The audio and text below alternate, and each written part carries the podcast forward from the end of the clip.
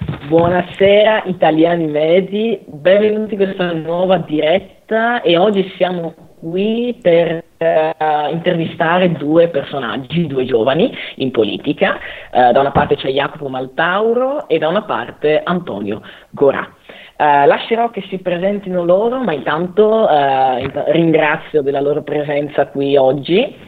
E, sì, ringrazio della loro presenza qui oggi. Tra i tanti impegni sono riuscito a trovare un piccolo spazio da dedicarci e useremo questo spazio per parlare della loro carriera politica, di come sono entrati in politica e del perché due giovani sono in politica.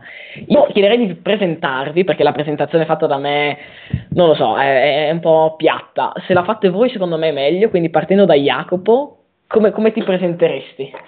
Buonasera a tutti intanto, buonasera, grazie Riccardo per, per l'invito, sempre eh, molto gentile e, e, io ovviamente sempre disponibile per un amico e un giovane che come te si mette sempre eh, in impegno sociale, culturale e civile.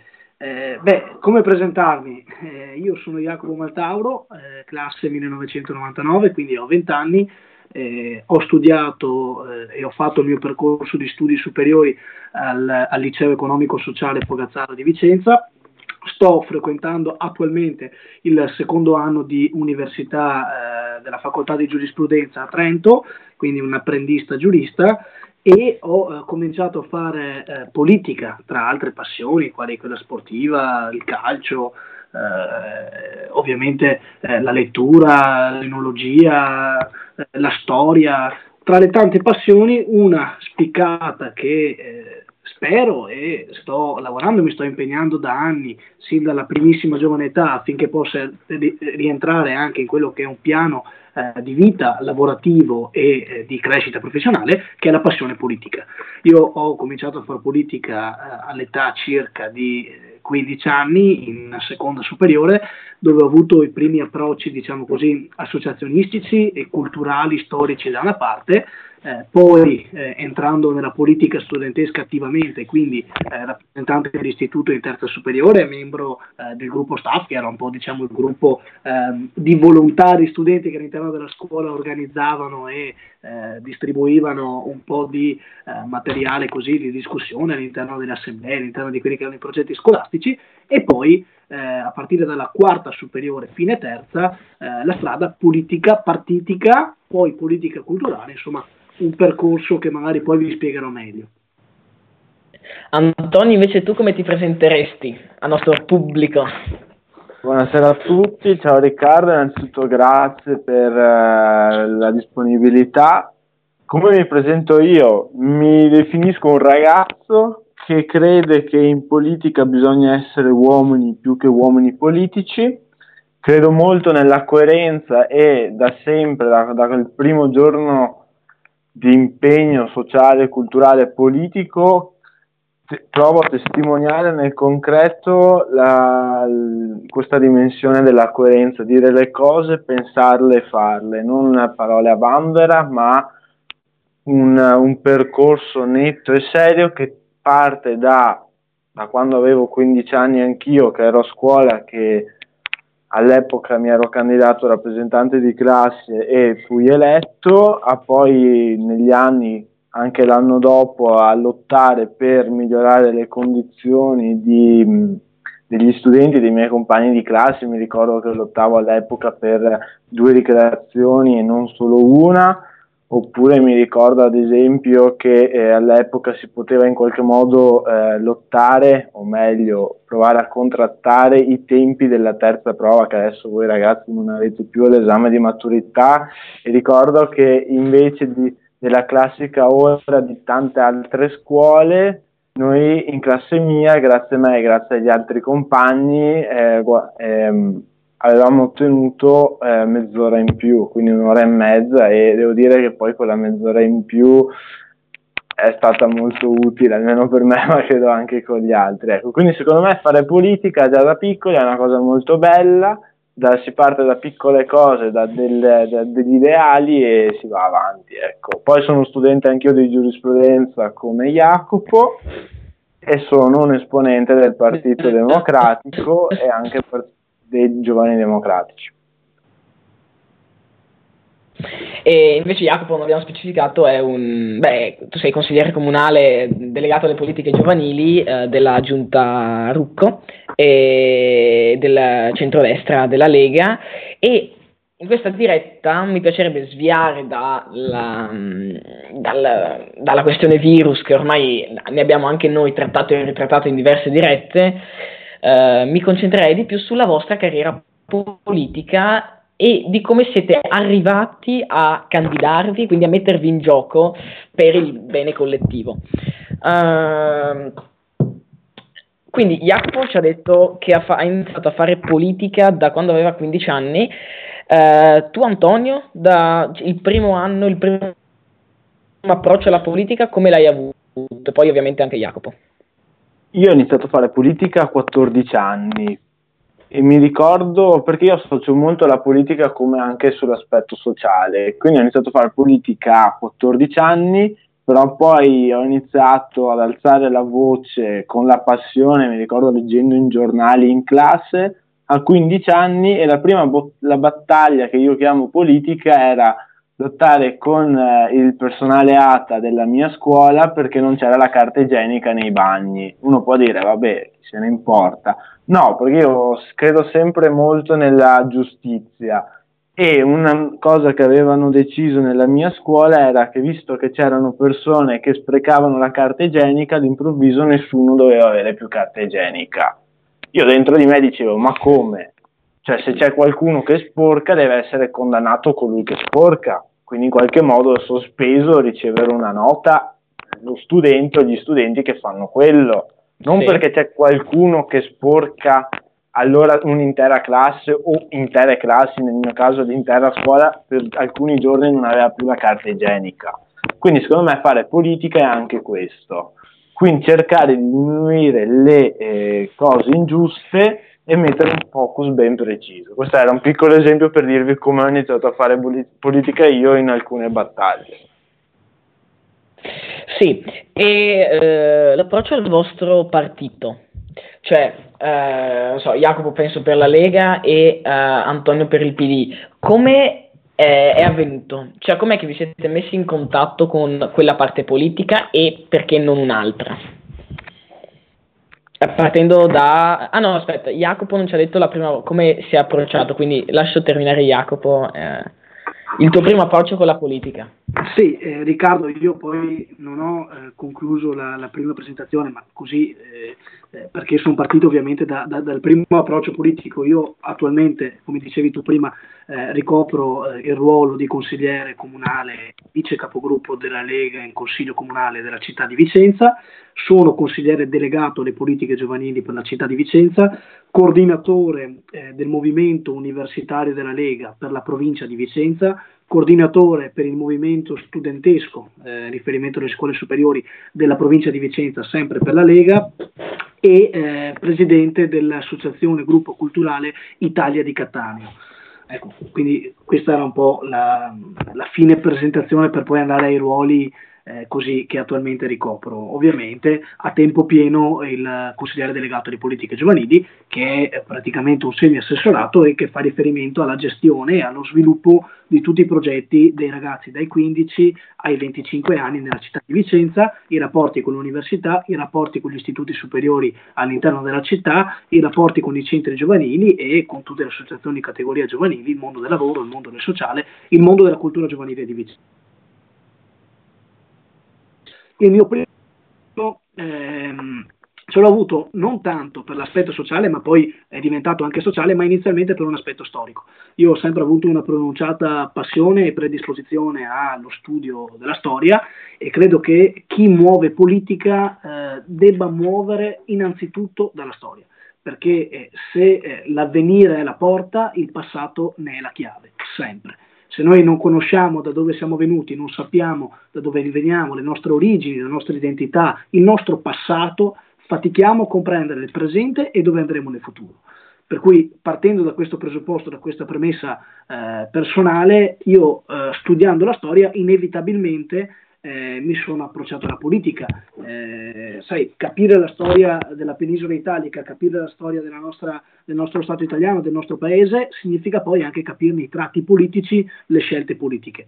Di conseguenza poi il ponte è stato eh, chiaro e rapido, di conseguenza dalla, dallo studio storico sono passato a un'attività politica basata comunque su una premessa storica. L'altro approccio, possiamo dire così, eh, meno filosofico, più attivo, è stato, eh, è stato quando eh, ho fondato sempre in seconda superiore eh, un gruppo eh, culturale, sociale, giovanile nel mio paese di origine, nel mio comune di origine, ovvero Monteviale, un comune della città cittadina di Vicenza, che era il gruppo Giovani Alpini, un gruppo eh, di giovani che eh, organizzava, gestiva eh, in termini giovanili la sede degli alpini, rifacendosi ai valori dell'alpinità, ai valori del gruppo alpini, rifacendosi anche la struttura assicurativa di gestione, di esperienza degli alpini e proponendo sul territorio eventi di carattere culturale, di carattere ludico.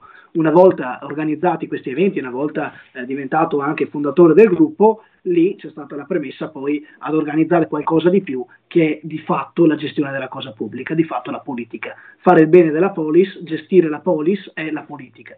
Partendo dalla gestione eh, sociale di un paese e della realtà sociale giovanile di un paese, si passa poi alla realtà, diciamo così, sociale più ampia che è la politica. Quindi un approccio di carattere storico, chi muove la politica deve muovere la storia, a mio avviso, e poi un approccio sociale e di impegno volontario che è poi, è poi, eh, è poi eh, confluito in un impegno reale politico.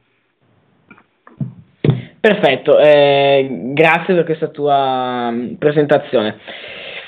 Eh, partendo uh, da Antonio, come mai ti sei avvicinato alla parte politica che ora uh, rappresenti, di cui fai parte? Eh, cosa ti ha spinto ad avvicinarti a quella parte politica? Inizio un attimo dicendo che le cose che ha detto Jacopo sull'importanza della storia mi vedono perfettamente d'accordo. Al giorno d'oggi troppe poche persone non sanno la storia. Stavo guardando dei dati negli scorsi giorni dove purtroppo la storia non si studia abbastanza bene nelle nostre, nelle nostre scuole e poi alle, alle, università molti docenti universitari ci, ci criticano proprio questo. Quindi secondo me per il futuro per i giovani bisognerà puntare molto di più sulla storia nostra, c'è troppa attenzione secondo me sul presente, viene in qualche modo messa in secondo piano la nostra storia, la storia dei nostri nonni. Io apro parentesi, secondo me anche prima e seconda guerra mondiale se ne parla troppo poco, cioè a grandi linee si studia, si studia a scuola di questi, queste due guerre, le date, però poi c'è un contesto interno. Io aprirei ad esempio i diari dei nostri nonni quando studiamo la storia, per mettersi quegli aspetti lì di quello che davvero i nostri nonni hanno dovuto subire. Chiusa parentesi su questa cosa che ha detto oh, giustissimamente Jacopo, come ho iniziato a fare politica io, o perché la domanda era perché sono del Partito Democratico. Sì, ti sei avvicinato a quella parte.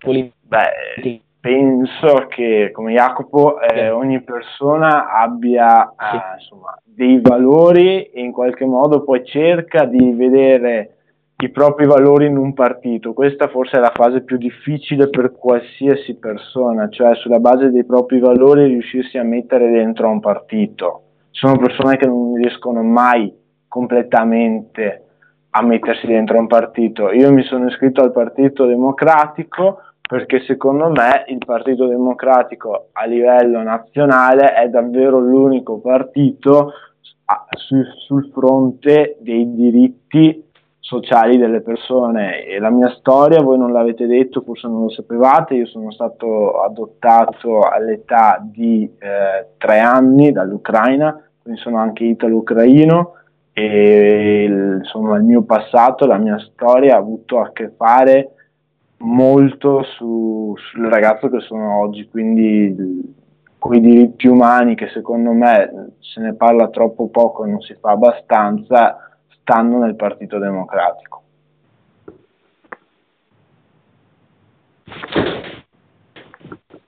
Ok, com'è che ti E mi caso, fa... Scusate, ripeteresti un attimo la domanda perché non si è sentita se è stato un momento di lag. Sì, ok. Invece Jacopo, se te perché ti sei avvicinato alla Lega, cosa risponderesti? Beh, eh, io mi sono avvicinato alla Lega tanto quanto mi sono avvicinato alla politica con la modalità della passione della storia, ovviamente essendo, essendomi avvicinato alla politica proprio perché partivo da un presupposto di passione della storia, quando ho studiato la storia e ho cercato di analizzarla anche con occhio critico, una delle prime criticità che mi si è posta della, dell'Italia attuale, dell'Italia di oggigiorno, è stato il sistema con il quale è costruita ed è stata costruita. E di conseguenza ho maturato l'idea che ci dovesse essere una grande, lunga, longeva e lungimirante stagione di riforme che rivoluzionasse la penisola italica, rivoluzionasse il sistema di governo, il sistema di Stato, la forma di Stato, la forma di governo dell'Italia e la riproponesse con una forma più proficua, più efficace e più adatta alla storia, alla storia che ha vissuto la nostra penisola. Di conseguenza, maturando l'idea di questa necessarietà di riforma, di rivoluzione, ho maturato che la via, a mio avviso, poi è una mia opinione, che è la più eh, adatta, la più conforme al processo storico, culturale, sociale e geografico che ha vissuto l'Italia, è la forma del federalismo. Federalismo inteso come via economica, come via politica, come via amministrativa, come via socioculturale e come modello di sfondo, come paradigma di carattere antropologico-culturale. Eh, di conseguenza avvicinato alla, avvicinato alla politica tramite la storia, la storia mi ha consegnato un'analisi critica del sistema Italia, sistema Italia che io studiando la storia ho voluto interpretare come necessarietà di un federalismo, necessarietà di uno Stato federale, l'unico partito che nel panorama italico, nel panorama partitico italiano proponeva l'idea federale come priorità anche nei primi articoli del proprio statuto era la Lega. Eh, in realtà anche il Partito Democratico ha avviato una riforma regionalista, anche se io non sono regionalista, anche i 5 Stelle con Grillo che ne sparava un po' di qua, un po' di là, tanti, tutti i partiti hanno connaturato in sé una, una, volontà di riformare l'Italia in senso, diciamo così, federale. Ma l'unico partito che dal 90, dal 92 ad oggi la continua a portare come unica prima priorità dal punto di vista di riforma è la Lega. È stata la Lega e lo è sempre stata. È nata per questo, di conseguenza eh, il passaggio all'avvicinamento della Lega eh, è stato ovvio e, e, e diciamo così, eh, costretto in base all'opinione che mi ero fatto della storia che avevo studiato. Ecco. Ok, uh, voi ovviamente siete entrati in questi partiti della Lega e del PD perché c'erano dei temi che condividevate con la visione del partito. Uh, ad esempio posso pensare per Antonio i diritti sociali e per Jacopo il federalismo. Ce ne sono altri in particolare o sono questi i principali e gli unici? Eh, chi vuole partire? Beh, facciamo da Antonio così facciamo un giro di prima. Beh, eh, ovviamente non mi iscrivo al Partito Democratico solo per i diritti umani, questa è una domanda che tu hai fatto giustamente, cioè mi vedo nel Partito Democratico anche per l'organizzazione. Io sono convinto che non ci sia nessun partito a livello nazionale che abbia una struttura democratica come il Partito Democratico. Cioè io sono orgoglioso della mia militanza del Partito Democratico il grosso problema che abbiamo affrontato negli ultimi anni come comunità PD è stata proprio quella che il nostro gruppo dirigenziale troppe volte non è riuscito a collegarsi con la militanza. E infatti il mio impegno negli ultimi mesi, nell'ultimo anno è proprio quello di riallacciare la militanza, in qualche modo di essere io la voce almeno giovanile della militanza e com'è che si riaccende la, la, passione politica del PD che viene molto criticata? Secondo me con una regola semplice, antica, che al giorno d'oggi non c'è più, cioè eh, dire una cosa e farla. Tanti mi dicono sì, a parole è facile. No, secondo me ci sono esponenti politici del mio partito e soprattutto uno che rappresentava il mio partito fino a settembre che ha sempre testimoniato la politica in quel modo lì e questo senatore si chiama Matteo Richetti quindi ecco anche un motivo per cui io sono molto legato al Partito Democratico è perché ho avuto la testimonianza concreta di un politico che si chiamava Matteo Richetti che, che interpreta la politica, secondo me, nel modo più alto della carità. Jacopo, per te quali sono i valori che il tuo partito porta avanti?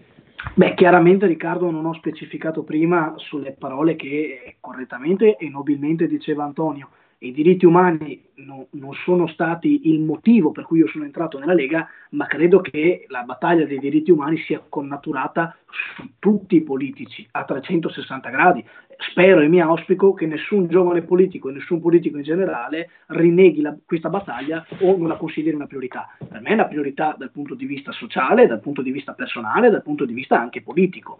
Non è stato il motivo per il quale mi sono avvicinato alla Lega, ma è un motivo connaturato nella mia attività politica e di rappresentanza, sempre, quasi sempre. Tanto che vorrei citare che eh, dopo due mesi che io sono stato eh, nominato, eh, dicevo che eh, ovviamente prima non ho citato tra i motivi e le motivazioni per le quali mi sono avvicinato alla Lega i diritti umani, che giustamente e nobilmente citava prima come motivazione principale Antonio, ma semplicemente perché credo che i diritti umani siano una motivazione a 360 gradi di tutti i politici, di tutti i giovani politici e di tutte le persone che vogliono in qualche modo spendersi per la comunità. Quindi che eh, non, si, non, sia una battaglia di qualcuno, è la battaglia di tutti e chi non ce l'ha tra le proprie battaglie o chi non ne persegue prioritariamente il valore a mio avviso mi auspico che non esistano persone o rappresentanti del popolo così. Di conseguenza credo che sia un, una motivazione connaturata su tutti. La motivazione specifica e il motivo che mi ha avvicinato in maniera peculiare alla Lega è stato quello che dicevo prima, la mia passione verso la storia. La storia mi ha indicato la, l'idea e la via federalista come la revisione corretta per la nostra penisola, di conseguenza l'unico partito che lo proponeva era la Lega e io me ne sono avvicinato. Però ecco, ci tengo a precisare che la battaglia dei diritti umani è una battaglia che mi riguarda personalmente e che credo che sia anche, anche eh, giustamente la battaglia e la motivazione primaria. Ecco. Eh, tanto che dicevo prima che da, da consigliere delegato alle politiche giovanili, dopo due mesi dalla mia elezione ho proposto il 10 dicembre del 2019, nella giornata mondiale in ricordo e in eh, riflessione di quella che è stata eh, nel 1948 la Dichiarazione universale dei diritti dell'uomo, un, una conferenza, un seminario apposito, eh, invitando dei professori emeriti, invitando anche una testimonial filippina eh, dei diritti umani che sta lottando con il governo filippino per i diritti umani e a 360 gradi proponendo una riflessione dai ragazzi più piccoli all'interno dei centri giovanili tramite dei laboratori ai ragazzi più grandi delle superiori tramite delle conferenze dei convegni appositi, ho proposto un percorso di questo tipo. Quindi ci credo anch'io e credo che sia una battaglia non di qualcuno, di tutti, è una battaglia sempre e pur sempre prioritaria. Ecco, eh, in quanto, venendo brevemente alla domanda che, che, che mi facevi, quali altri motivi eh, e quali altre ideali, battaglie della Lega? Beh, ecco, la motivazione per la quale mi sono avvicinato, ripetevo e ribadisco, il federalismo, ma in realtà le motivazioni più importanti anche, eh, diciamo così, e più centrali ce ne sono tante. In primis la difesa delle tradizioni, della cultura e dell'identità del territorio cosa che io vedo in maniera accentuata su tutte le attività amministrative e politiche che propone la Lega, altri partiti a volte se la dimenticano o la accantonano. Ecco, per me la difesa delle tradizioni, della cultura, dell'identità e delle origini è un qualcosa di prioritario nella mia visione politica. Oltre a questo, io sono un liberista economico, neoliberista, eh, abbastanza convinto, quindi di conseguenza difesa totale delle, delle imprese, della libertà, e, e, e, della libertà di iniziativa economica privata, la detassazione completa e eh, la eh, possibilità di completa senza essere completa nel senso eh, eh una detassazione importante. Ah, okay. Ricordo che l'Italia ha la pressione fiscale più alta dell'Europa, più alta dei 27 paesi europei e io ritengo una battaglia fondamentale che la Lega porta avanti sin dai primi anni, quella di non soffocare chi vuole aprire un'impresa, ma dargli la possibilità di farlo in maniera agevolata. Altra battaglia sicuramente certo. è, è, quella eh, delle del, della limitazione del centralismo romano e della limitazione degli sprechi di Roma, cosa che altri partiti non difendono ma foraggiano, la Lega si è sempre opposta, senza se, senza ma, e io di conseguenza non posso che trovarmi super d'accordo. Abolire tutti quegli sprechi che il centralismo romano da anni eh, va a perpetrare nello Stato italiano e cercare tramite l'autonomia battaglia che grazie al governatore Fontana, grazie al governatore Zaia portiamo avanti dal 2017, cercare di limitare gli sprechi, cercare di restituire dignità e discrezione rispetto a chi le tasse le paga e a chi lo Stato lo mantiene. Ecco, diciamo per questi motivi ce ne sono tanti altri, però sono diversi gli ideali che io condivido della Lega e che mi sento di portare avanti. Tradizioni, vicinanza al popolo, ascolto delle persone per bene di chi produce, eh, difesa delle imprese, difesa della libertà di iniziativa economica privata, federalismo, autonomia, no agli sprechi di Roma e, eh, e, diciamo così, un revisionismo completo del modo di proporre la pubblica amministrazione e lo Stato. Eh, Antonio, mm, riguardo l'autonomia, ti faccio una domanda veloce perché Jacopo ha mm, messo in mezzo questo tema e mi sembra un tema anche interessante. Eh, riguardo l'autonomia, tu come la vedi l'autonomia?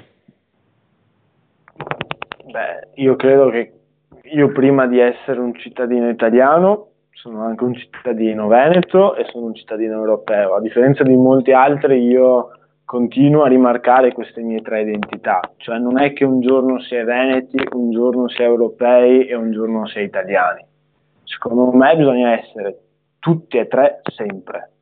Quindi se parliamo di autonomia è giusto che la nostra regione, in quanto una delle locomotive industriali d'Italia, in qualche modo debba ottenere, ottenere più eh, entrate, perché ne, anzi o meglio tutte le, tutte le, uscite che ci sono poi ne entrano troppe poche. Questo è il discorso dell'autonomia.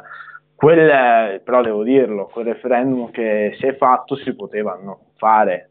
Questo Jacopo non sarà d'accordo con me in questo discorso, però non c'era bisogno di un referendum che è costato alle casse degli italiani, ma si poteva andare direttamente a Roma e trattare, perché dopo questo referendum, che è stata l'ennesima propaganda, a mio avviso, elettorale di Zaia, tuttora non abbiamo ottenuto niente, non abbiamo ottenuto l'autonomia e secondo me la politica non può essere solo grande voce e poi non portare a casa il risultato. Mi connetto però, questa è la domanda che mi hai fatto, però volevo coll- con, eh, collegarmi un attimo al discorso che aveva fatto Jacopo riguardo alle aziende italiane che lo Stato deve in qualche modo aiutare le, le cosiddette start-up. Qua sono totalmente d'accordo con Jacopo, bisogna in qualche modo aiutare i giovani affa- a fare nuove aziende, a creare nuove start-up.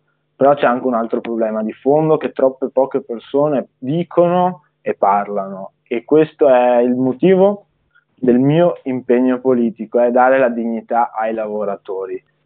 È vero, le aziende sono fondamentali, danno un sacco di posti di lavoro, però io non sento nessun politico a livello nazionale che effettivamente lavori per dare dignità a quei lavoratori lì, perché o lo diciamo a voce alta che il lavoratore non è un robot, che non può uscire di casa, tornare di casa, andare a dormire e il giorno dopo andare di nuovo a lavorare. Cioè, sono persone. Nell'epoca in cui si parla troppo di robot e non di diritti umani, ecco lì c'è la mia voce. Perfetto, vi interrompo un attimo, mandiamo la pubblicità per uh, qualche secondo, qualche minuto e noi ci ritroviamo tra pochissimo.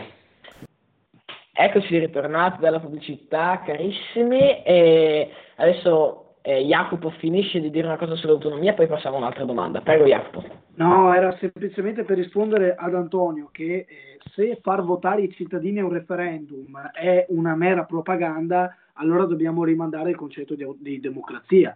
Cioè, io credo che il voto dei cittadini è un momento sacrosanto della democrazia eh, che oggigiorno fortunatamente abbiamo in Italia e che debba essere rispettato e sempre e in qualsiasi modo cercato, cercato di, eh, di avvantaggiare, di quantomeno seguire perché è l'indicazione dei cittadini a fare di una repubblica realmente il potere democratico. Non a caso la democrazia è il potere del demos, del popolo. Di conseguenza eh, il referendum che è stato fatto sull'autonomia per me è stato sacrosanto. Anche perché ricordo che il governo che Antonio difende, che difendeva al tempo nel 2017, è stato il governo che l'autonomia non l'ha concessa. Di conseguenza andare a trattare senza un'indicazione importante da parte dei cittadini con il governo Gentiloni sarebbe come, andare, come, come andare a comprare il pane a un panificio che era finito.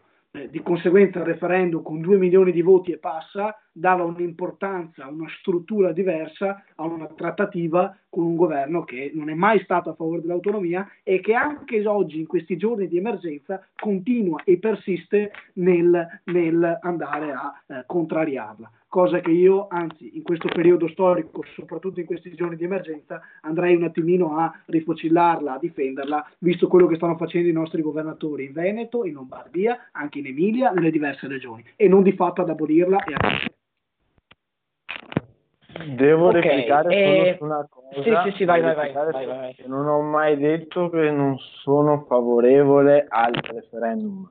Anzi, per me molte più volte bisognerebbe chiamare la gente ai referendum. Io ho detto un'altra cosa. Io ho detto che quel referendum che ha chiamato, come ha detto Jacopo, i 2 milioni di veneti, era un referendum che è costato agli italiani e si poteva evitare perché per ottenere quelle cose che Zai adesso va a Roma si poteva fare esattamente senza quel referendum. Io ho detto un'altra cosa, non ho detto che sono contrario al referendum, ad esempio sono molto favorevole io al referendum che doveva esserci questo 30 di marzo sul taglio dei parlamentari perché sono convinto che su scelte così importanti per la nostra nazione il popolo, i nostri cittad- concittadini debbano dire la loro. Io Jacopo, ah, sì. il 98% dei veneti hanno risposto sì a quel referendum, significa che l'autonomia la si voleva dare, si voleva dare quel messaggio anche in maniera di voto importante, plebiscitario e del popolo, in una data tra l'altro storica dove nel 1866, quel 22 ottobre, si tenne il referendum di annessione o meno all'Italia. Comunque, dire che il referendum di fatto è uno strumento necessario, uno strumento importante e sottoscrivo, ma che quel referendum è stato uno spreco di soldi, eh, non, credo sia, non, credo che sia, un parallelismo corretto. Se tutti i referendum sono importanti, anche il referendum dell'autonomia non è stato uno spreco di soldi, ma una vittoria della democrazia. Dato che ehm, abbiamo parlato dei valori, quindi delle cose positive che secondo voi i vostri partiti hanno, Uh, adesso vi chiedo di fare una critica, una critica costruttiva al vostro partito. Cosa direste al leader del vostro partito o al, sì, al vostro partito in generale? Una critica che potete fare, partendo da Antonio. Beh, io sono convinto che le critiche servano sempre, anche se fossimo noi in questo momento il partito con il maggior consenso popolare, eh, fare critiche serve per crescere. L'autocritica, almeno nel mio caso personale, è fondamentale. Il mio partito in questo momento deve portare a casa lo Ius Culture. Se un partito come il Partito Democratico, che si definisce di sinistra, cioè un partito dei diritti, beh, lo Ius Culture lo deve portare a casa domani. Non esiste coronavirus o che il consenso popolare dice che è meglio non farlo sono battaglie che si portano a casa, punto. Lo Ius Cultura io domani lo voglio portare a casa. E per, eh, per, risponderti, credo veramente, se posso fare una critica costruttiva al Partito Democratico, io l'ho definito in qualche trasmissione fa una minestra senza sale, ovvero un partito che si dichiara di una parte politica ma che non fa azioni per corrispondere a quella parte politica. Rimane un po' in mezzo, quel partito che magari sta zitto oppure non lo so, lo vedo molto incerto, molto pallido. Quindi condivido questa tua critica. Invece Jacopo per la Lega che critica ti senti di fare? Ma eh, concordando assolutamente con la prefazione premessa iniziale di Antonio, cioè sul fatto che l'autocritica è fondamentale in politica, tanto che Antonio eh, inizialmente citava eh, la coerenza come valore politico. Ecco, la coerenza è anche questo, cioè coerenza è la capacità di cambiare idea, di tornare sui propri passi, capacità di analizzare in maniera critica e non acritica il proprio percorso. Questo è un valore importante in politica e sono assolutamente d'accordo. E una critica al mio partito, una critica al mio segretario federale Matteo Salvini, beh, quella eh, sicuramente... Eh, Ma di una battaglia fondamentale, se è importante portare a casa lo Ius Culture per il Partito Democratico, credo che sia importante portare a casa l'autonomia prima possibile, proprio in forza di quel voto di 2 milioni di cittadini veneti che sono andati alle urne a esprimere il 98% del voto favorevole verso l'autonomia. Ripeto, il 98%. Essendo che la politica è fare la rappresentanza dei cittadini, essendo che la volontà dei cittadini è così forte, così dirompente, questa volontà deve tramutarsi prima possibile in realtà. Di conseguenza, essendo stata la Lega a promuovere l'autonomia, a promuovere il referendum per l'autonomia, a promuovere il percorso di trattativa, deve essere anche la stessa che prima possibile lo porta a casa e lo trasformi in realtà, per beneficio del Veneto, dei Veneti, della Lombardia, dei Lombardi, ma dell'Italia e degli italiani in generale. Ok, eh, avete rivolto una critica al vostro partito, adesso provate a mettervi nei panni dell'altro e a criticare il partito dell'altro, sempre costruttivamente. Una critica ovviamente diversa per un po', ma parlo, partendo sempre da Antonio. Criticherei tutta la Lega.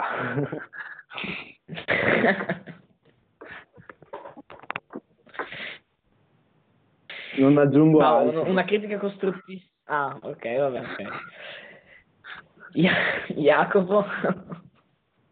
Ma eh, se, prima, se, prima, Riccardo definivi con un purismo il Partito Democratico come una minestra senza sale, eh, devo dire che questa minestra è fatta anche con verdure non molto buone e di certo non italiane nel senso che eh, credo che il Partito Democratico in questi ultimi anni si sia preoccupato di più di difendere gli interessi di qualcun altro e non del popolo che gli dà i voti, eh, piuttosto che le esigenze reali dei cittadini dell'Italia, degli imprenditori italiani, degli studenti italiani, dei padri e madri di famiglia che in Italia ci vivono, pagano le tasse, lavorano e ci costruiscono la vita. Di conseguenza, minestra certamente senza sale perché manca una figura di riferimento, manca un progetto, manca una via politica, ma anche con verdure non nostrane, di conseguenza che non difende gli interessi di chi gli paga lo stipendio. Però ecco, se della Lega non è da salvare niente per Antonio, io credo che del Partito Democratico ci sia qualcosa da salvare. E qualcosa da salvare, ad esempio, è, è, è e sono i ragazzi come Antonio. Io ho sentito tante tante volte questa sera da parte di Antonio la parola sinistra e credo che se il Partito Democratico si definisce un partito di sinistra debba ritirare fuori i temi che della sinistra sono quelli veri, originari e quelli prioritari, cosa che il Partito Democratico oggigiorno dagli ultimi governi Gentiloni, Renzi, Letta non ha più fatto e non sta facendo fa il servo di qualcun altro, fa gli interessi di qualcun altro, della grande finanza mondiale, eh, del globalismo, della globalizzazione, ma una vera sinistra non fa gli interessi altrui, fa gli interessi dei propri operai dei propri lavoratori. Quindi credo che se c'è questa volontà, se c'è questa determinazione giovanile anche in Antonio, ma credo anche in altri esponenti giovani, il Partito Democratico non sia troppo da buttare, nonostante non condividessi assolutamente la, eh, le battaglie del Partito Democratico, ma ci sia qualcosa sul quale lavorare. Aggiungo una cosa, a parte gli scherzi, che qualsiasi partito che mobilita milioni di persone per una battaglia, per i propri valori, avrà sempre il mio rispetto. Quindi, a parte gli scherzi, la Lega ha il mio rispetto proprio perché ci sono anche ragazzi come Jacopo che io reputo ragazzi seri. E proprio per questo dalle critiche, come abbiamo detto prima, ci può essere un miglioramento, nel mio caso, nel mio partito, lo Ius Culture, proprio prima di venire in trasmissione con voi, ero al telefono con Insaf, la mia carissima amica di Bologna, che ha 25 anni, è qua da quando ha 3 anni e non è neanche cittadina italiana. Oggi gli ho ripostato una storia con una scritta in arabo, con scritto eh, senza parole in maniera positiva perché ha avviato una campagna per il suo compleanno di raccolta fondi per tutti gli ospedali in, a Bologna e lei mi ha risposto alla mia storia dicendo cosa hai scritto in arabo. Quindi secondo me se abbiamo ragazzi così che hanno fatto un percorso di studio da, dal, dall'asilo all'università, che sanno l'italiano, si sentono cittadini italiani, non vedo per quale motivo non dobbiamo portare a casa la Ius Cultura. Ok, adesso ci caliamo in una, in una, in, un, in una finzione, una finzione bella per voi, e iniziamo da Antonio. Allora, domani ci sono le elezioni, tu sei segretario del Partito Democratico, vinci con il 51%, quindi hai i numeri per governare da solo. C'è bisogno di un programma di governo, almeno dei punti fondamentali. Quali sono per te i punti fondamentali di un governo PD? Beh, io credo molto nella sinistra, la sinistra che voglio io è la sinistra dei diritti. Quindi partendo dai diritti dei lavoratori, cioè io voglio che un lavoratore sia riconosciuto a livello di stipendio, ma anche a livello di eh, gratifica che lui ha un percorso possibile in quel settore lavorativo. Troppi settori lavorativi al giorno d'oggi non hanno nessun percorso di crescita e questo è molto negativo. Poi, come già ripetuto, l'importanza della coerenza. E poi secondo me, guarda, al giorno d'oggi viene utilizzato, viene data una connotazione errata al termine buonismo, perché io sono convinto che le prime rivoluzioni si facciano con le parole. Perché buono, quel buono che tante volte viene attaccato alla sinistra come qualcosa di negativo, invece deve essere un termine che torni di moda e generoso deve essere un aggettivo che accompagna le aspirazioni dei più giovani e solidale deve essere un, un atteggiamento che scalza invidia e rancori. Altruista deve essere uno stile che contagia il nostro modo di guardare chi è altro di noi, soprattutto che è più lontano. La politica è assuefatta all'idea che proporre bontà non sia altro che mostrare il lato debole di sé. Io sono convinto che è una disponibilità che non si può concedere, un atteggiamento che sconta il limite di essere impopolare, l'esatto opposto del significato che ha per chi come me o anche Jacopo, mi sento dire, è cresciuto in ambienti intrisi del motto di San Leonardo Murialdo, fare il bene e farlo bene. Ok, quindi per te i diritti sociali e i diritti dei lavoratori sono le prime cose da fare. Secondo te, Jacopo, quali sono le prime cose da fare per un governo Maltauro al 51% in Parlamento? Beh, intanto ti ringrazio per questa stima e questo auspicio del 51%. Credo che nella situazione attuale sia inarrivabile. Beh, partendo proprio da questo 51%, allora bisogna riformare un governo Maltauro, cosa fa? Ha delle priorità ben precise. Sicuramente, a mio avviso, non sono i diritti sociali che sono già largamente che sono già largamente eh, difesi, tutelati, anche se ne manca ancora da fare di strada, bene il governo Renzi eh, con, con, la legge Cirinà, bene, eh, bene, bene, bene, tante cose, ma non sono la priorità di questo paese. Questo paese è un paese che si sta avviando verso il fallimento, questo paese è un paese che non ha più la fiducia dei propri cittadini, questo paese è un paese distante dalle reali necessità di chi il paese lo fa, lo crea e lo vive. Di conseguenza, revisione totale del sistema di pubblica amministrazione tramite il federalismo. Io credo che un unico centro, un unico fulcro, cioè Roma, non possa gestire le esigenze della Valle d'Aosta alla Puglia, che siano i valdostani a decidere per la Valle d'Aosta e che siano i pugliesi a decidere per la Puglia. Federalismo economico, non è corretto che il Veneto lasci 21 miliardi all'anno, 21 milioni all'anno, perdonatemi, a Roma su tasse e eh, su tasse e soldi che gli imprenditori veneti devono versare che dopo non rivedono più. È giusto che se io produco in un determinato territorio, quei soldi, quel circuito devo anche rivederlo. Terzo punto, una giustizia più veloce eh, è eh, ineccepibile che gli imprenditori, i cittadini, i liberi professionisti, gli artigiani che si trovano a lavorare nel nostro paese non abbiano una giustizia certa, efficace e rapida. Revisione della giustizia, renderla più importante, renderla più rapida, renderla più efficiente. Tagli alla spesa pubblica, tagli agli sprechi dello Stato centrale, via le 8.000, 8.000 municipalizzate, via gli sprechi dei forestali in Sicilia, via gli sprechi su tutti i settori che non sono necessari, ma piuttosto la, libera... Jacopo te la lancio lì, se ti dicessi che c'è qualcuno che vuole tornare alla, alla Fornero per tagliare sempre la spesa pubblica? Ma io ti dico che se l'Italia vuole cominciare a contare in Europa, e questo era il prossimo punto che ti andavo a dire, cioè importanza reale in Unione Europea, importanza reale nel progetto europeo, che io da europeista ci credo e voglio farlo, eh, credo che se deve, se deve, cominciare a essere importante, se deve cominciare a contare qualcosa, deve anche cominciare a fare bene i conti in casa. Se io, te, Riccardo e Antonio andiamo al bar e io ho 10.000 euro di debito, Antonio ne ha 4 e tu ne hai 0, chi vale di più? vali di più tu. Bisogna cominciare a fare una restrizione di quelli che sono gli sprechi di uno Stato. Non è plausibile, non è corretto e non è educato andare a chiedere i soldi di qualcun altro nel momento in cui io i miei soldi li utilizzo per 400.000 forestali in Sicilia che non servono a un cazzo visto che hanno la stessa... Eh, no, ma è così, purtroppo mi dispiace dirlo, ma è così. Di conseguenza io sono un convinto liberista anche perché tutti i tagli eh, devono essere fatti nel momento in cui non sono necessari. Come sono anche un convinto europeista. Riprendo una frase di Gianfranco Fini che diceva lo Stato dove è sufficiente, l'Europa dove è necessario e fondamentale.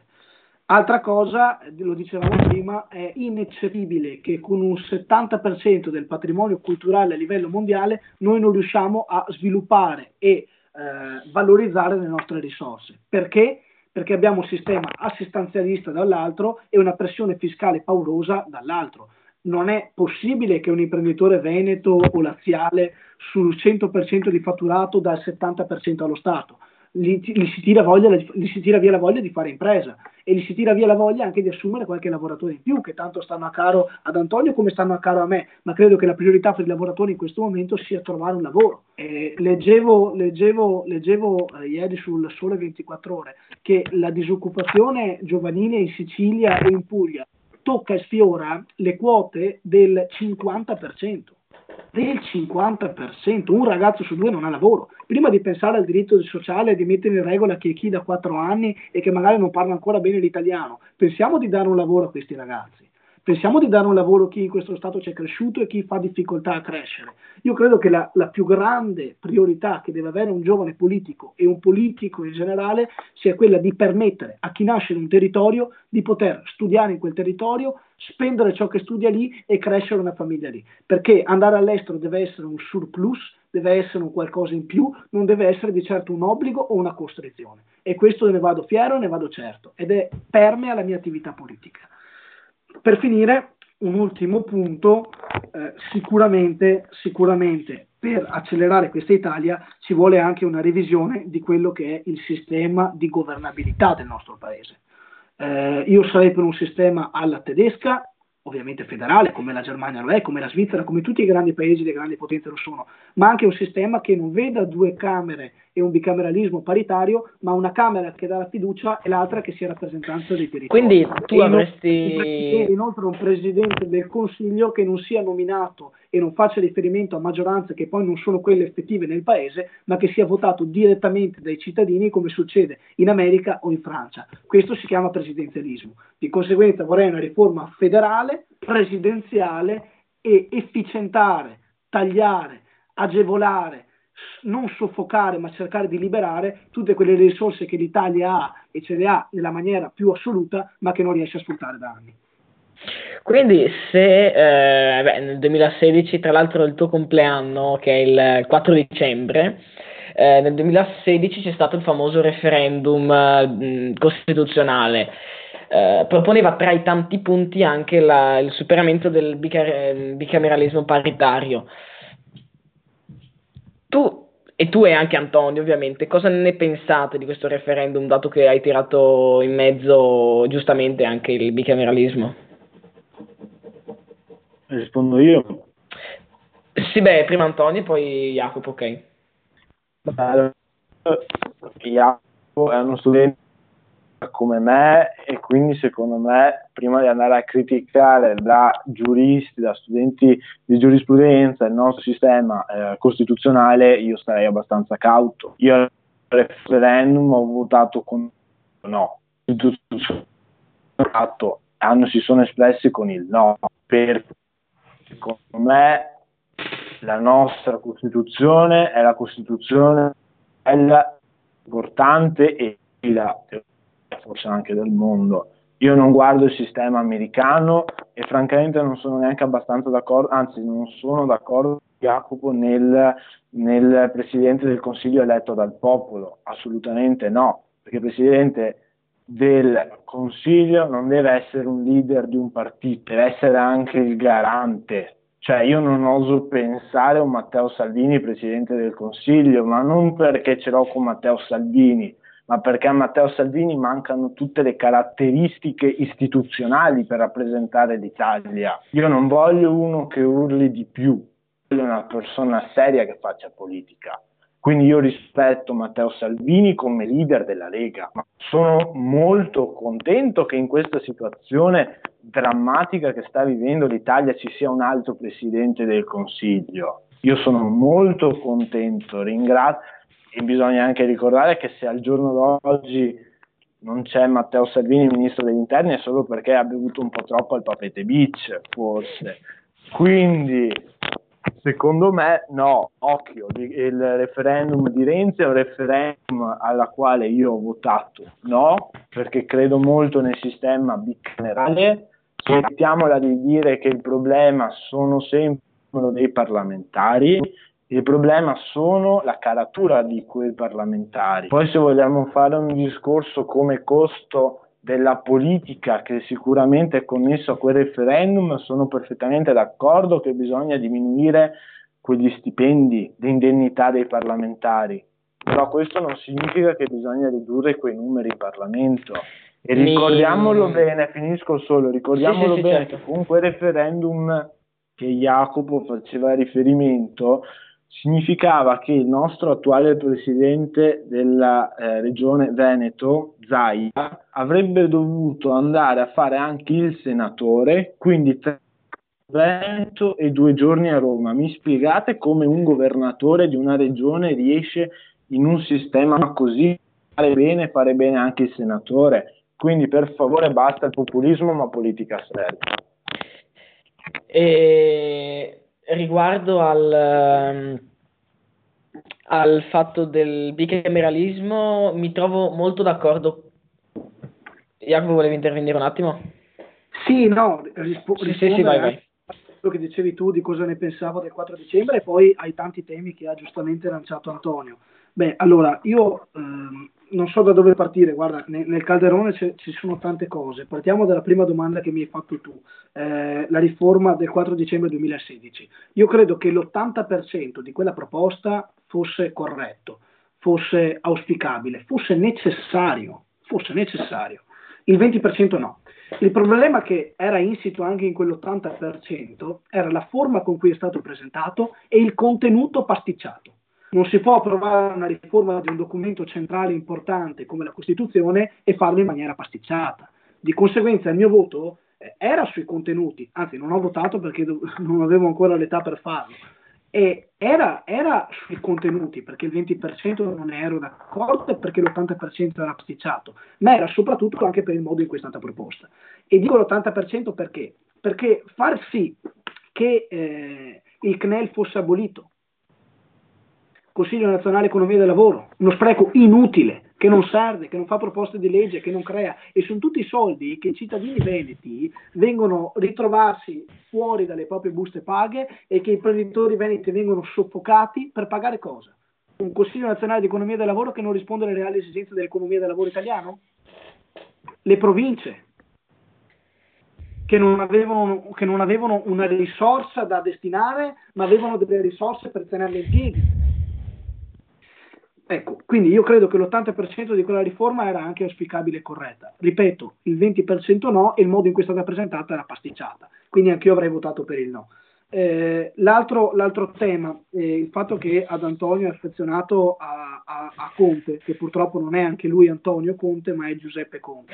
Beh, io sfido a chiedere alla maggioranza degli italiani, chiedere a tutto il popolo italiano il grado di, di, il grado di gradimento in questo momento di Giuseppe Conte eh, ecco, 70%. Io, sì, io dif- no, il grado di gradimento non di chi prende le bustarelle, di chi prende la, la, spesa a domicilio, ma da chi da domani mattina chiude il negozio, chiude l'impresa, non riesce a pagare i fornitori e si trova, e si trova in assoluto con le banche. Di quelle persone. Ah, mi riferivo al gradimento di Giuseppe Conte. In questo momento 7 cittadini su 10 gradiscono Giuseppe Conte. Ecco, e io, e io, e io eh, ritengo eh, il presidenzialismo come la via corretta perché non mi sta bene che in uno Stato come lo Stato italiano a decidere il Presidente del Consiglio non siano i cittadini tramite la, il, il voto di una forza politica, ma siano le forze politiche stesse che nel nome di non so quale meccanismo d'accordo trovano fuori una persona terza che nessuno prima conosceva. Ecco, non è il mio modello. Il mio modello è si presenta una persona con un programma, e dopo parlerò anche del programma, e quella persona riceve gradimento degli italiani. Vieni votato? Prendi la maggioranza? Hai il 50% più uno dei voti? Bene, per cinque anni ti spetta il compito di mettere in pratica quel programma. Però ha due questioni. Uno, sei responsabile davanti ai cittadini, ma come funziona nel comune? Si presentano sei candidati sindaci, i primi due vanno a ballottaggio, propongono due programmi. Il sindaco che prende la fiducia della maggioranza dei cittadini ha il compito di gestire quel comune per cinque anni, poi ne è responsabile, perché i cittadini sanno se ha governato bene o se ha governato male. Però una cosa deve essere fondamentale per quel sindaco per quel sindaco d'Italia che anche Renzi proponeva, per quel governatore. Per sì, appunto, c'era stata anche una proposta di Renzi. del Consiglio, per quella figura lì c'è una cosa fondamentale. E qui vengo all'abolizione del, bicamer- del bicameralismo paritario, o meglio, alla rivoluzione di esso. Che quel Presidente del Consiglio che si prende la responsabilità di rappresentare i cittadini italiani deve avere la possibilità di mettere in pratica quel programma. In Italia oggi non c'è la possibilità di attuare un programma se non per principio di larghe intese, per smussamenti di qua, smussamenti di là, che non portano a termine l'idea. Ora, se certo. il Partito Democratico ha un programma e il programma è quello che la maggioranza degli italiani vuole, ma quando il Partito Democratico va al governo, va al governo con i 5 Stelle che dicono cose antitetiche, quel programma non viene attuato, la volontà dei cittadini non viene rispettata e le riforme del paese non avvengono. Questo è un paese che va riformato. Di conseguenza, io ritengo la Costituzione un buonissimo documento. Lo diceva anche uno dei presidenti della Repubblica migliori della storia, Sandro Pertini, che non era di certo un uomo di destra o un liberista, ma era un socialista di sinistra che ha fatto, che ha fatto l'epoca dell'antifascismo in Italia. Lo diceva e diceva la Costituzione è un buon documento. Il problema è che non è attuata in tanto dei suoi punti. Ora, basti solo guardare che tra i primi 12 articoli fondamentali c'è il, nel quinto articolo l'autonomia e il decentramento. In Italia non esiste. In Italia non esiste. Basta guardare nel percorso storiografico dell'applicazione della, della, della, Costituzione, che negli anni 70 vengono fatte le regioni quando la Costituzione entra in vigore nel 48. Ecco, io questa Costituzione, in questi punti che oggi non sono più attuali e non sono forse mai stati attuati, a mio avviso va riformata per dare all'Italia efficacia di governo, possibilità di portare avanti le revisioni e le riforme necessarie e per dare al nostro Paese un vestito più bello, più nuovo, più leggero, che possa finalmente far tornare a correre chi in questo Paese ci crede.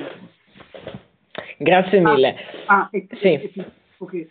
ecco, eh, su, sulla figura di un Presidente del Consiglio meno operativo e più garante, come diceva Antonio, io credo che c'è già, una, c'è già, la Costituzione che indica chi il garante deve farlo ed è il Presidente della Repubblica. Chi invece deve governare, cioè implementare delle prerogative politiche per rinnovare il Paese e farlo andare bene, è il Presidente del Consiglio. Quindi io vorrei un Presidente del Consiglio un po' meno garante e un po' più osatore, un po' più politico, uno che ci crede, uno che no, vuole portare però... avanti i programmi. Scusa Jacopo, qua stiamo parlando del rispetto delle istituzioni parlamentari cioè, mi citavi prima eh, Pertini, una persona che stimo anch'io, però ci rendiamo conto, io non voglio passare ad Aldo Moro che andava in spiaggia in giacca e cravatta, però un ministro, rappresentante delle istituzioni, che se ne va con le cubiste al Papete Beach, per me non è degno di essere un ministro. Non sto parlando, criticando le idee della Lega eh, no, no, non, è, non, sono due cose diverse. Non sto criticando la persona Matteo Salvini, sto criticando il rispetto che tu fai come ministro.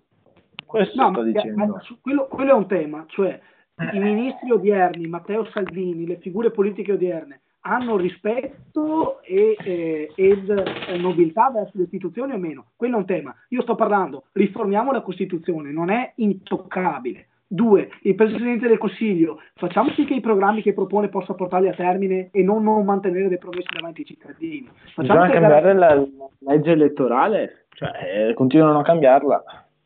La legge a seconda del chiaro. governo che c'è su cambia legge elettorale, è sempre stato ad così. Ma ad esempio la legge elettorale, la legge elettorale che c'è nei nostri comuni, nelle nostre regioni, non è applicabile perché è incostituzionale. Qui la Costituzione fa lacuna. Ecco, qui se, se, mi è concesso Riccardo, porto un esempio due secondi di sì, una delle sì, frasi che disse Idro Montanelli, uno dei più grandi giornalisti della storia della Repubblica Italiana.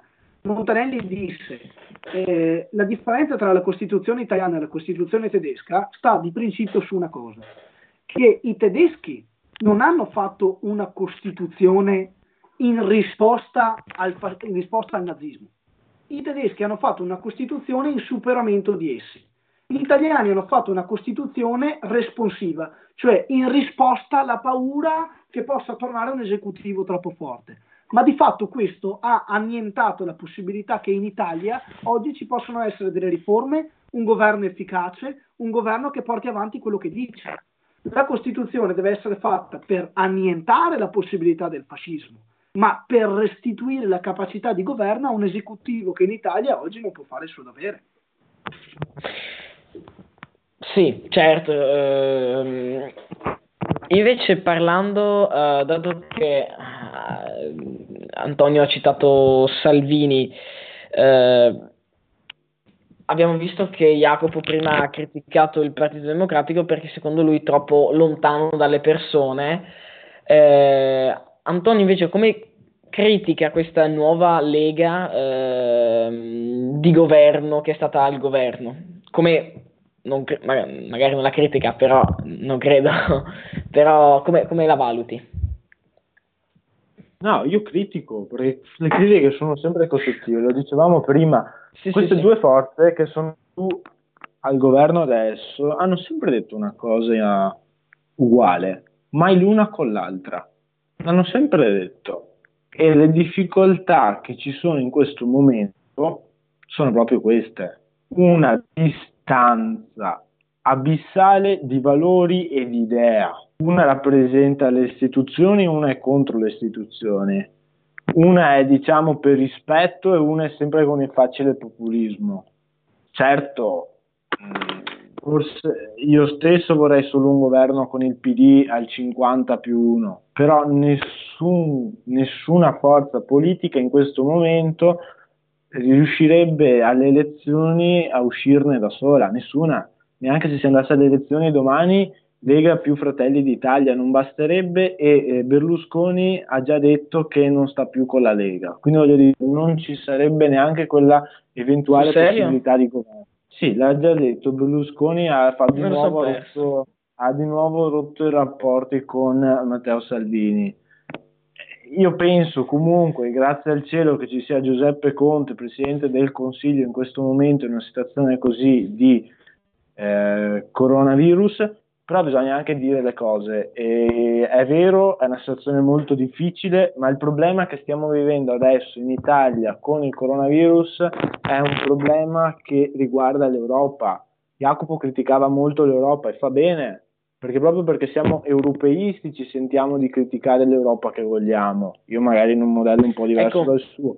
Però riguardo a questo... Giusto, dimmi una cosa, sì, in, sì, Europa, sì. Eh, in Europa il Parlamento, la Commissione europea e la BCE hanno fatto, l'ha detto anche il Presidente della Repubblica Mattarella, ha usato parole di positive perché hanno lavorato. Pensiamo che hanno messo allo stop al patto di stabilità, hanno sbloccato forniture mediche finanziarie che prima non era possibile, hanno stanziato eh, 37 miliardi di euro ai fondi comuni, cioè queste tre cose, cioè BCE, Parlamento e Commissione europea hanno lavorato per gli interessi dell'Unione Europea. C'è un altro organo che sa benissimo Jacopo, come studente di giurisprudenza e di diritto europeo, c'è il cosiddetto organo dei governi. Eh, ed è lì che non si è trovata l'intesa, perché ogni governo fa il suo interesse. Quello è il problema. Il nostro governo, che sta lavorando, cercando di mandare, di non considerare più il MES, perché è una riforma vecchia, parole di Giuseppe Conte,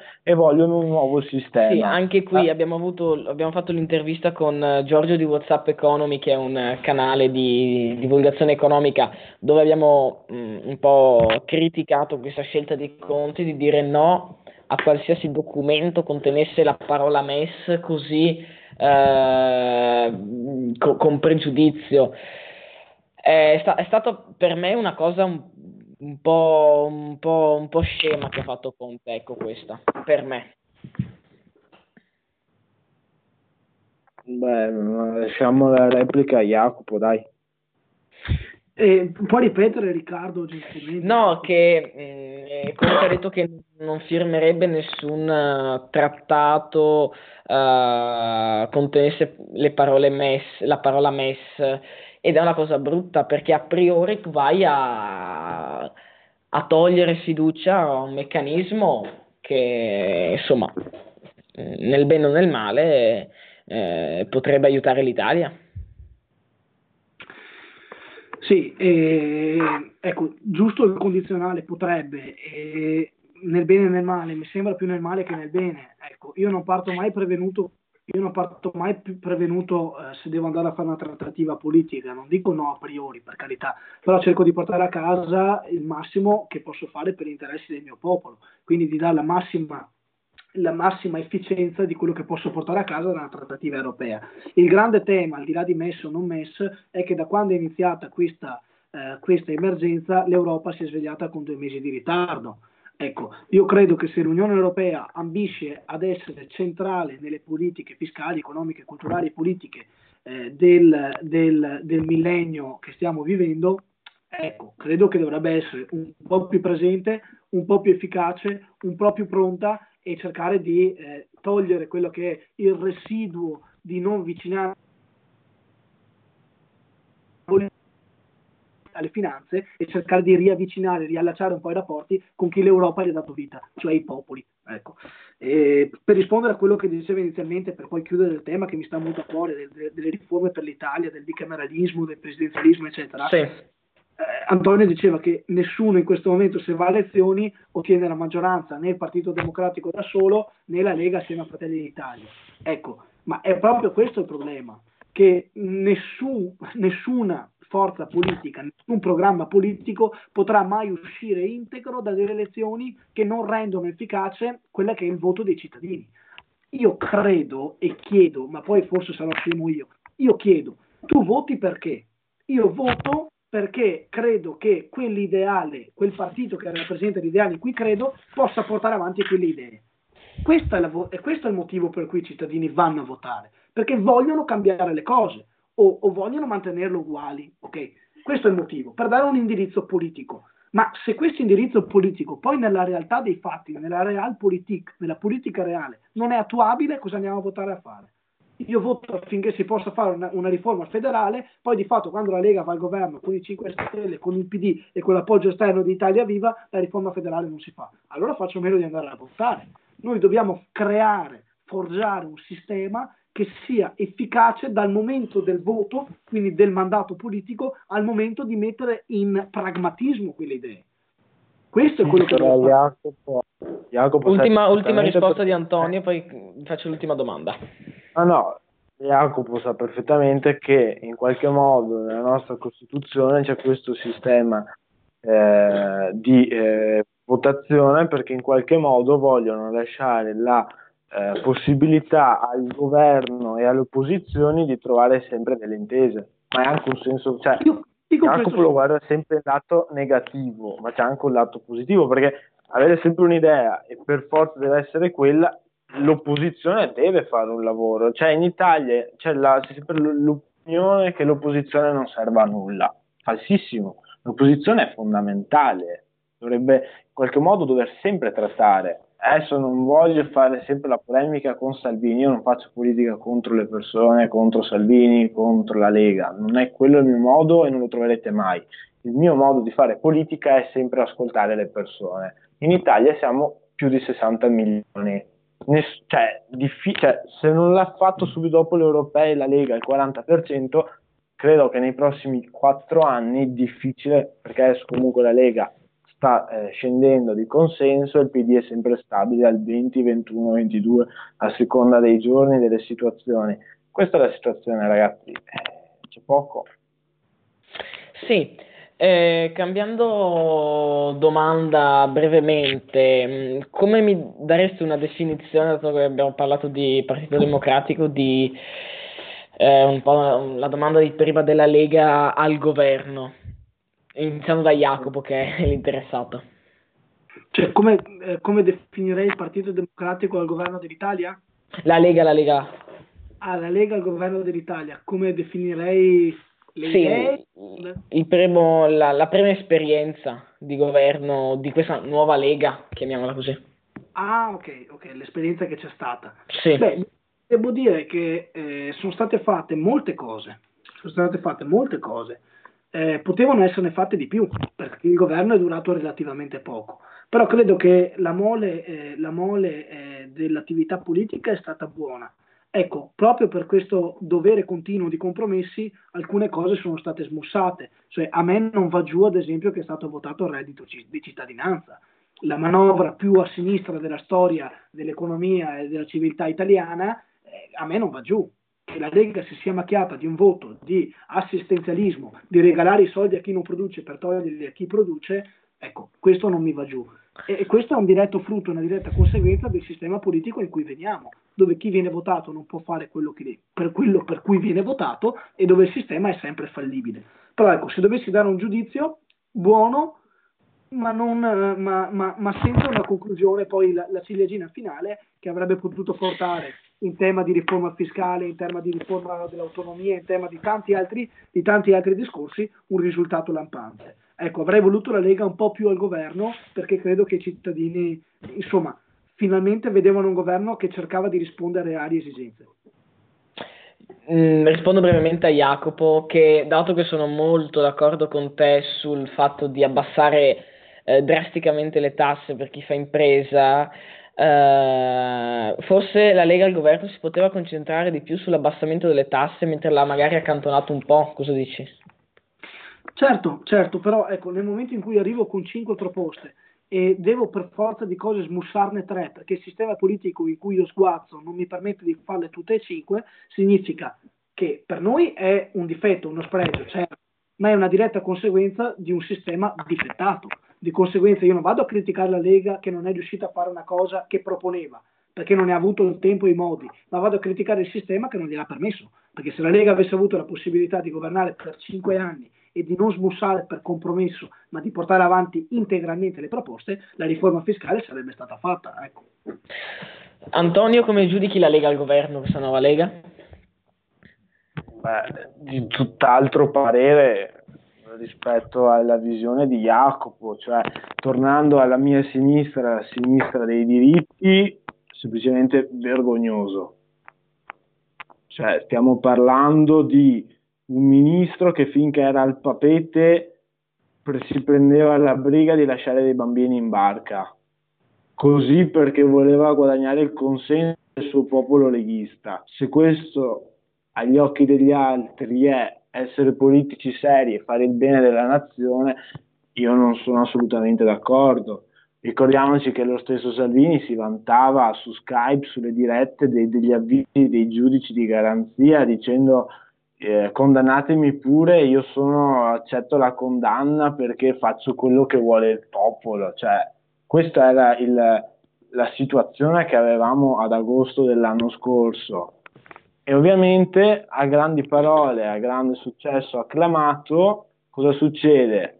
Bisogna fare il DEF, quel, de- quel decreto economico finanziario. Cosa succede? Succede che non si può fare, perché ovviamente tante belle parole, ma poi non c'era la possibilità di farlo. E quindi qual è la, qual è la soluzione? La soluzione non è dire al proprio popolo vi abbiamo raccontato tante belle cose che non si possono fare, belle per loro, eh. io, mi, io mi dissocio da tante cose. E allora cos'è che succede?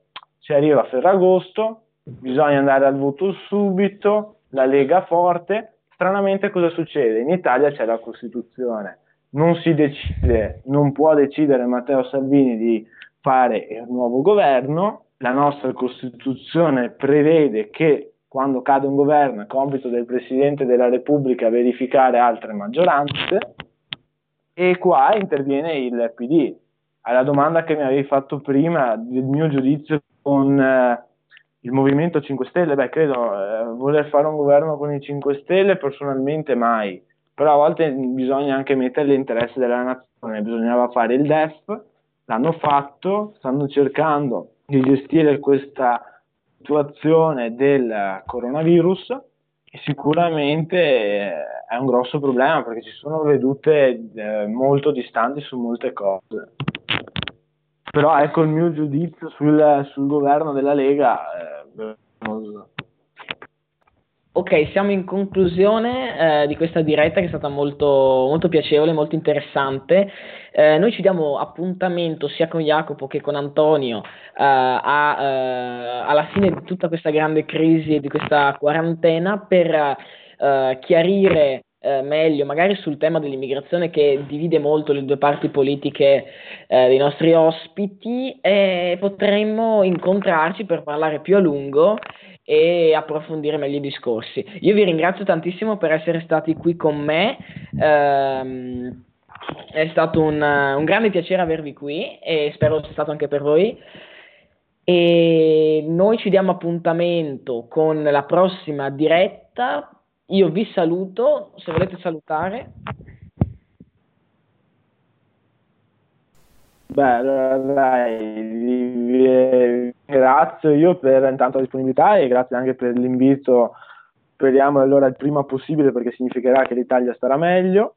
Esatto. E eh, soprattutto per quello mi sembra doveroso eh, salutarvi e salutare e ringraziare le, tutto il personale, infermieri, dottori, barellieri, assistenti che in queste ore stanno facendo un qualcosa di incredibile, davvero, e ci auguriamo effettivamente che finisca il prima possibile. Grazie Antonio. Io, io ti, ringrazio, ti ringrazio Riccardo per l'invito e per, per la decisione di fare questa, questa, diretta, questo dibattito che devo dire che mi è piaciuto perché si è parlato di temi, si è sviato un po' da questa emergenza che ci sta eh, ovviamente tenendo, tenendo, a casa e non avendo pensieri, pensieri molto felici nelle nostre giornate. Eh, devo ringraziare Antonio per il bel dibattito e anche per eh, l'educazione e il rispetto con cui abbiamo dibattuto. Ringrazio tutti quelli che ci hanno seguito, complimenti per la trasmissione. Sì, e mi associo anch'io all'invito di rivedersi presto, quando l'Italia potrà stare meglio, staccare questa spina della confusionarietà e dell'emergenza che ci sta mettendo in ginocchio e ripartire con economia, con lo Stato sociale e magari con un governo nuovo. Eh, stavo per dirlo io, magari ci rincontreremo con un altro esecutivo. Bene, eh, grazie mille. Voleva intendere, voleva intendere governo o Jacopo Maltauro o, o Antonio, mi auguro. Giusto, giusto. esatto. Grazie mille ai nostri due ospiti, noi ci rivediamo nella prossima diretta e ciao. Ciao a tutti.